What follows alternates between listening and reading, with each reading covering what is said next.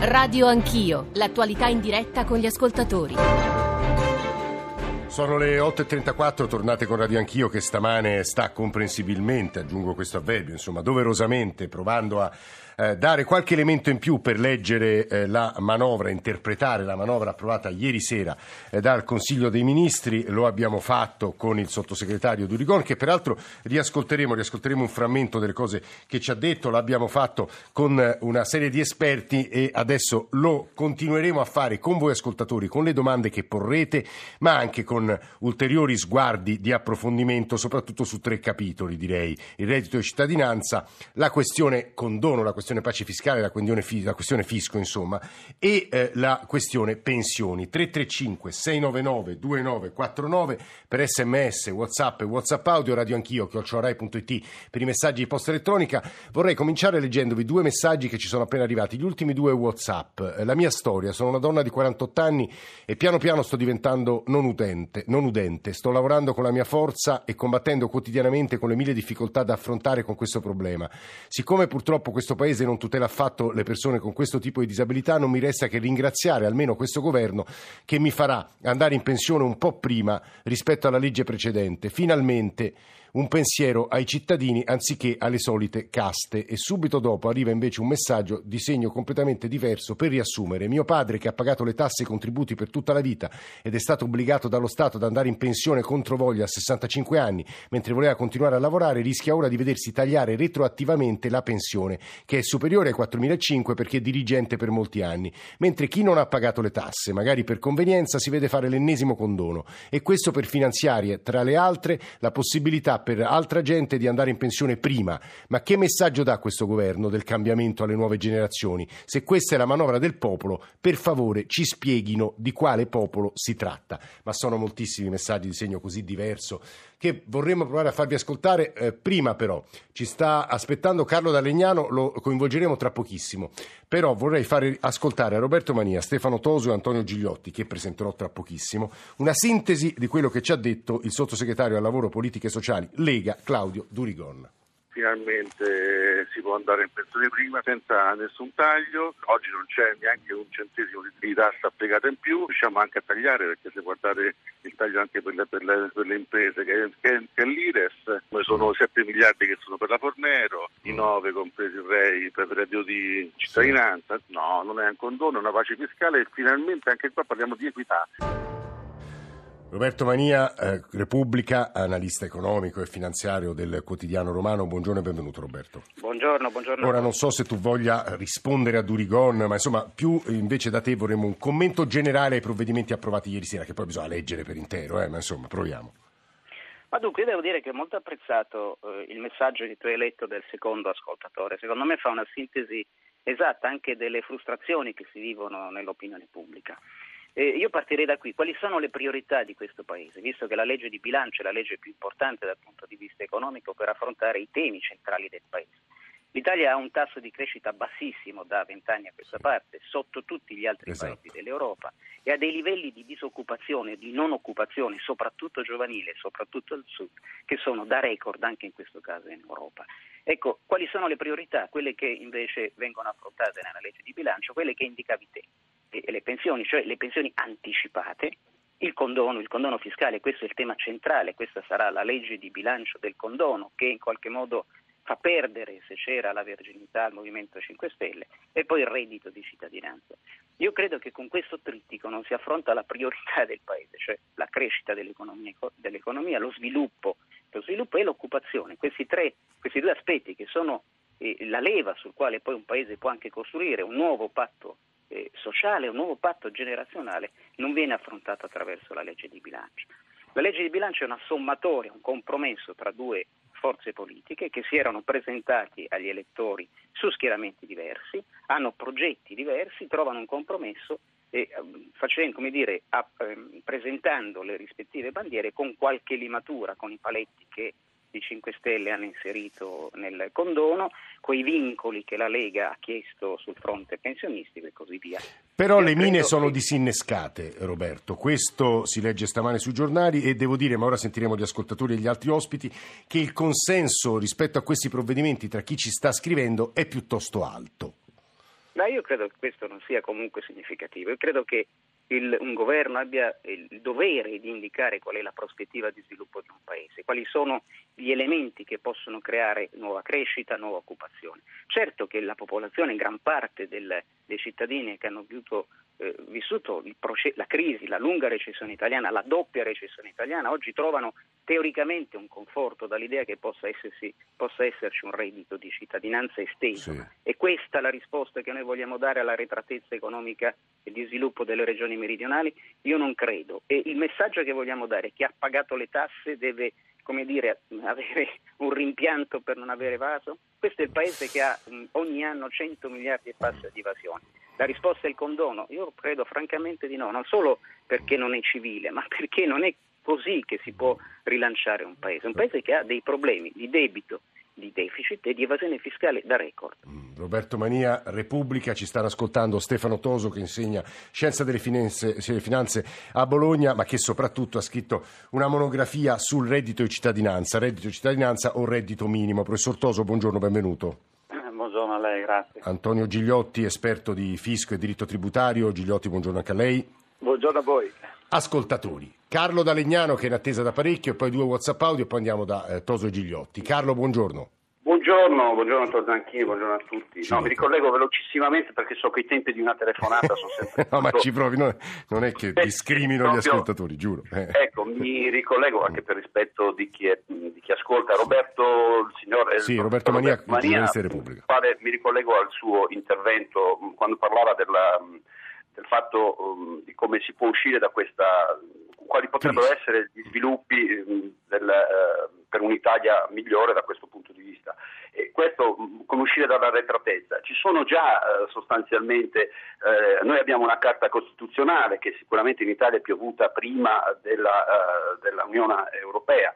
Mm. E, chiaramente ci sono delle leggi economiche ehm, c'è un'etica, però sostanzialmente ci, ci, troviamo di fronte a un paese che talvolta mette prima le leggi economiche di fronte all'etica. E finché non si capisce questo spiraglio, questa via di uscita, e noi rimaniamo comunque legati a dei must che arrivano dalla, dall'Unione Europea, anche noi francamente non possiamo fare niente, anche come classe. Cioè Carlo, ma qual è il punto? Cioè, perché, il, punto eh... va bene, il, punto è che va bene eh, questa manovra che è stato questo condono, però partire anche dell'idea che eh, chi ha pagato le tasse eh, quasi quasi eh, deve cercare eh, di capire che eh, non è che chi non le ha pagate sostanzialmente beneficia di questo condono, se poi non ci sono dal punto di vista delle leggi, quindi dal punto di vista istituzionale, eh, dei sistemi che da oggi in poi, come premessa... Eh, questo, questo, lo diciamo sempre. Dica, Questa, ecco, eh, ci dicano, eh, da oggi in poi mai no, più condoni. Questo, questo è il punto. Devo dire, molti ascoltatori stanno scrivendo, Carlo, devo dire, eh, insomma, messaggi simili al suo intervento e a dire, eh, guardate che in realtà chi non ha pagato è perché non era nelle condizioni di farlo, perché era subentrato un evento che metteva appunto a repentaglio il benessere suo e della sua famiglia. Due WhatsApp audio e poi andiamo da Gigliotti e Toso. Ecco WhatsApp audio. Esprimo un semplice concetto che, per il quale non è necessario essere esperti di economia. Lega e Movimento 5 Stelle stanno semplicemente applicando il programma, pertanto si potrà essere a favore o contro questa manovra che io reputo positiva in diverse sfaccettature.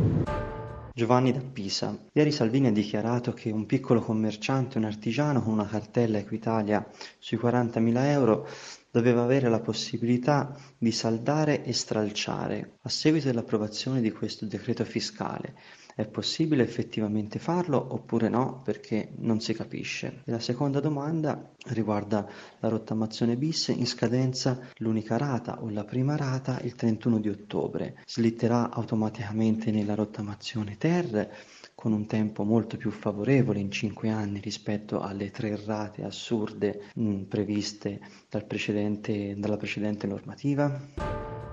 Allora, andiamo da Antonio Gigliotti, esperto di fisco e diritto tributario, per capire che cosa c'è, insomma, da quello che abbiamo potuto leggere eh, in manovra. Eh, Gigliotti tanto ho ascoltato anche gli interventi Eh di sì. chi mi ha preceduto, in parte sono d'accordo e in parte disaccordo. E mi spiego.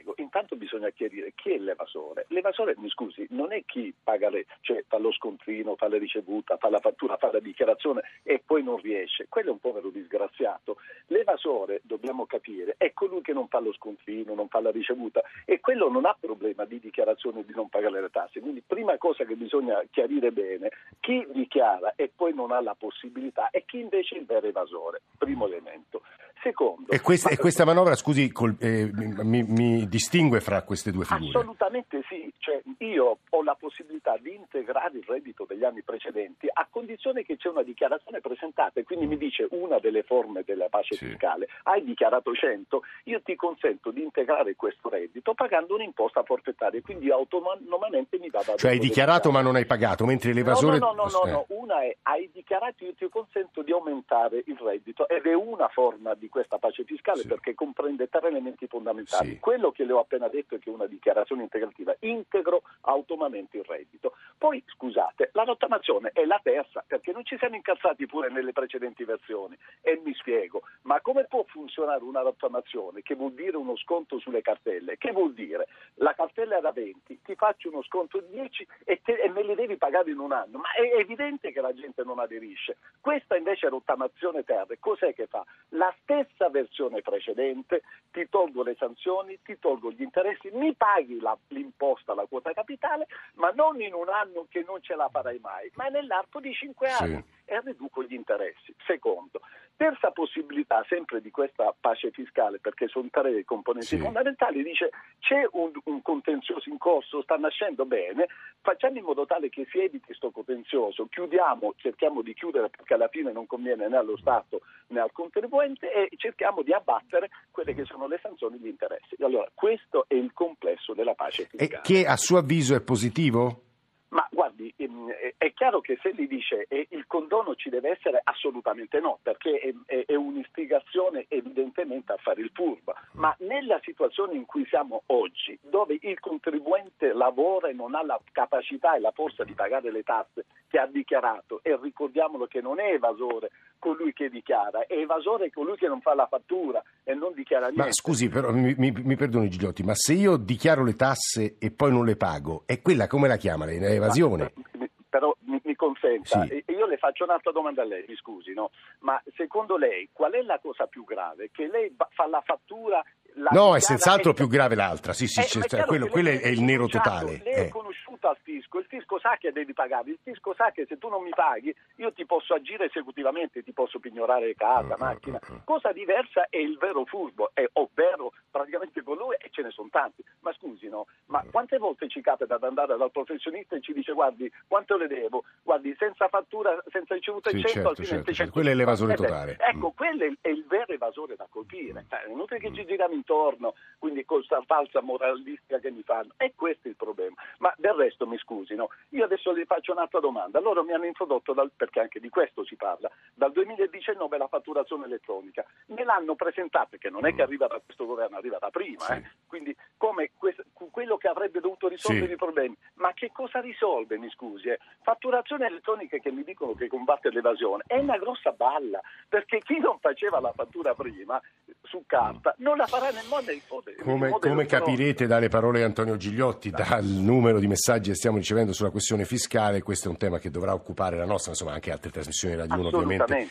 eh, a lungo. Eh, vado da Stefano Toso, Eh, professore, ci aiuti a capire quel che lei ha compreso sul reddito di cittadinanza, le questioni di, di definizione in realtà sono dirimenti qui eh, rispetto alle ultime notizie. Professore. Ah, dunque, il reddito di cittadinanza eh, in realtà non, non è definito in misura, in, in maniera eh, soddisfacente rispetto alle informazioni precedenti. no? Si sa Sì. veramente molto poco perché eh, siamo ancora al testo di fatto che era contenuto nel contratto per il governo del cambiamento, quindi scritto qualche mese fa. Anzi, rispetto al vecchio decreto, al vecchio disegno di legge del 2013 dei 5 Stelle c'è qualche passo indietro perché si limita il diritto ai benefici ai cittadini italiani, comunque chi è residente da un numero elevato di anni. C'è un generico riferimento all'ISE, eh, un indicatore che tiene conto anche del patrimonio, quando la soglia di povertà è una soglia di povertà eh, riferita in base al reddito. I centri per l'impiego ovviamente hanno bisogno di, una, di un potenziamento, di una riorganizzazione che non può essere certo ottenuta in sei mesi e addirittura si parla di una pensione di cittadinanza, eh, sì. quando ormai i dati da, da, moltissimi anni mettono in evidenza che in Italia il problema della povertà è un problema di povertà minorile e, e, e negli ultimi anni, da quando l'immigrazione è aumentata in maniera considerevole, un problema di povertà tra le famiglie di soli stranieri da questo punto di vista la misura che vuole fare il governo è una misura assolutamente eccentrica, lacunosa e, e tra l'altro molto costosa. Ecco professore, ci spiega insomma, anche di nuovo da quello che, si, che, lei ha letto e capito quanti avrebbero diritto al reddito di cittadinanza nelle forme che lei stava cominciando a descrivere? Dunque, allora, la cosa singolare è questa, che eh, c'è un numero magico, ormai da cinque anni a questa parte nella politica italiana, che sono questi 780 euro mensili sì. per un single che coincide semplicemente con la soglia di povertà Eurostat fissata per il 2009, quindi tra l'altro una soglia di povertà vecchia, perché la soglia di povertà, eh, l'ultima più recente disponibile del, riferita al 2017, sarebbe 830 euro mensili ma è una soglia di povertà relativa, quindi una soglia di povertà eh, parametrata su di un livello di reddito piuttosto alto, perché eh, è necessario forse fare un chiarimento sì. per i radioascoltatori, mentre la povertà assoluta, che era l'obiettivo che si erano posti di contrastare i precedenti governi, da, dal governo Monti al governo eh, Gentiloni, è un concetto di povertà estrema, si è poveri assoluti quando non si riesce ad accedere a un paniere minimo di consumo, essere poveri relativi invece vuol dire avere meno degli altri. Quindi è evidente che è un concetto di povertà meno forte, meno estrema. Allora, eh, l'obiettivo che si, pone Stelle, si, pongono, si, ponevano i 5 Stelle, si pone il governo Conte, è quello di contrastare la povertà relativa, quindi una platea di soggetti che è molto maggiore, molto maggiore, eh, volte, più di due volte tanto la platea dei poveri assoluti. Quindi eh, eh questo importo, 780 euro mensili, mm. Eh, ripeto, riferito ad una soglia tra l'altro ormai, ormai eh, vecchia, è un importo che comporterebbe ordini di spesa valutati tra i 15 e i 25 miliardi, quindi una cifra, una cifra enorme, no? molto maggiore di quello che avrebbe dovuto spendere eh, il governo Gentiloni se avesse voluto portare Scusi, ma quindi i 9 miliardi previsti alla fine eh, copriranno cosa e chi? È, è, questo non è chiaro, il governo non l'ha ancora detto. Eh, eh, uno potrebbe dire, beh, ben venga se questi eh, 9-10 miliardi, che comprendono in realtà anche eh, il potenziamento eh, ehm, dei centri per l'impiego e in realtà eh, eh, includono anche quei 2 miliardi e mezzo che erano già stati stanziati per i REI, ben venga se, se vanno alla platea dei poveri assoluti, che però sono appunto una platea diversa, no? in Italia sono circa 5 milioni di individui, 5 milioni e 100 mila uh, persone. Eh, la platea dei poveri relativi a cui faceva riferimento la soglia eh, citata da, dai 5 Stelle ormai da 5 anni a questa parte, è, è una, una, platea molto più numerosa, quindi eh, la, misura, la, misura, costerebbe molto di più. Molto per, di professore, più. davvero l'ultima cosa, eh, Di Maio ha detto 47% andrà al nord, le torna questo dato, questa percentuale? No, non mi torna assolutamente perché eh, la, la, povertà un, un, eh, la, povertà, sia assoluta che relativa è un fenomeno che in Italia ha delle caratteristiche molto molto precise, è radicata al sud, tra le famiglie numerose e tra le famiglie degli immigrati. Allora per quanto riguarda gli immigrati, certamente gli immigrati sono, sono eh, credo, più concentrati al nord semplicemente perché ci sono più opportunità di lavoro, ma a, a, dal punto di vista storico il fenomeno della povertà in Italia è un fenomeno fortemente meridionale e quindi non so da dove salti fuori quel numero. Eh, ovviamente, come abbiamo più volte detto in questa trasmissione, lo dico anche ai giornalisti, ai giornalisti, agli ascoltatori che ci stanno mandando valanghe di messaggi, torneremo su tutti questi dubbi e poi analizzeremo la, la manovra nel dettaglio. Volevo però ridare la parola a Roberto Mania, eh, Repubblica, esperto di economia, come avrete sentito, perché dopo il suo intervento sono arrivati, Roberto, moltissimi eh, messaggi di critica dicendo, ah, l'ultimo addirittura perché un'azienda di Stato eh, quale la RAI invita un eh, giornalista di un giornale eh, che è eh, diciamo, preven- pri- a prioristicamente contro questo governo, poi altri messaggi che dicono il popolo è sovrano, ha votato due partiti che si impegnavano a fare le cose che adesso sono in manovra, non ho capito che cosa vi mettiate a contestare eh, adesso e, e poi tutta un'altra serie di critiche. Roberto. Eh vabbè, questo è il livello del dibattito culturale e politico in questo Paese in questa fase. Purtroppo è così, ma non mi sorprende, nel senso ci stiamo abituando in questi mesi a, una, a un degrado davvero dello, del, del, dibattito, della discussione. Io vorrei dire una cosa molto interessante, sono molto interessanti le analisi del professor Tosi, perché il reddito di cittadinanza avrebbe dovuto affrontare eh, il, il, tema della povertà ed è giusto, ed è giusto che ci sia. L'Italia dopo tantissimi anni con il REI del governo precedente, pensato anche i governi pre- pre- precedenti a quello di Gentiloni, si era adeguato alla normativa europea, c'era un primo passo di lotta alla povertà assoluta che inevitabilmente si concentra al sud. È ridicola questa cosa che ha detto qualche giorno fa il vicepresidente del Consiglio Di Maio dicendo che eh, una parte di quello, una parte importante, 47%, quasi la metà degli, del, dell'ammontare sarebbe andato al nord. Sarebbe stato un errore perché la povertà si concentra, come diceva il professor, il professor Tosi, proprio nelle regioni del meridione. E qui c'è anche la il dualismo no, di, questa, di, questa, manovra. Da una parte c'è un, una, un trasferimento importante di, di, di soldi pubblici, risorse, di risorse pubbliche verso le regioni meridionali, senza, ripeto, un progetto di sviluppo. Le regioni meridionali devono essere protagoniste del loro sviluppo, non aspettare l'assistenza di un reddito. Peraltro molto elevato, guardate che in Europa 780 euro non ce l'ha nessuno ed è un livello di reddito altamente competitivo con uno stipendio medio o basso soprattutto nelle regioni del meridione. Peraltro il reddito di cittadinanza, così come si capisce, perché sì. le contraddizioni che diceva il professor Tosi sono verissime, così come si capisce è un reddito legato anche alla famiglia e in molte famiglie meridionali prendere ogni mese 1.300-1.400 euro significa prendere un reddito senza lavorare, che secondo me non è un, Roberto, un per, per, perdonami se ti interrompo perché c'è una domanda, in pochi secondi la risposta se riesce al professor Toso appena arrivata, però non fate cattiva informazione, ricordatevi che quella 780 euro qualche volta bisogna semplicemente arrivare a quella cifra, ma magari io ne ho 600, quindi non sommate pele con mele, è, è più bassa la cifra complessiva. Professor Toso, pochi secondi, è vero? Certo, questo è verissimo, quello è l'importo massimo, per chi eh, avesse il eh, reddito zero eh, eh, eh, il sussidio sarebbe di 780 sì. euro. Ma come diceva un attimo fa giustamente Roberto Nania, eh, la misura che il governo Conte vuole introdurre è una misura assolutamente eccentrica, eccentrica rispetto anche all'Europa, perché nessun paese europeo dove questi istituti di reddito minimo, perché così dovrebbero essere chiamati, sì. il reddito di cittadinanza è un'altra cosa, hanno, eh, eh, nei paesi in cui un reddito minimo è in vigore, eh, gli importi per... Ci dovremo tornare, singolo, professore, ci dovremo tornare, è troppo importante questo tema ovviamente. Mania Toso Gigliotti, grazie. Gere 1 delle 9 e poi TAP.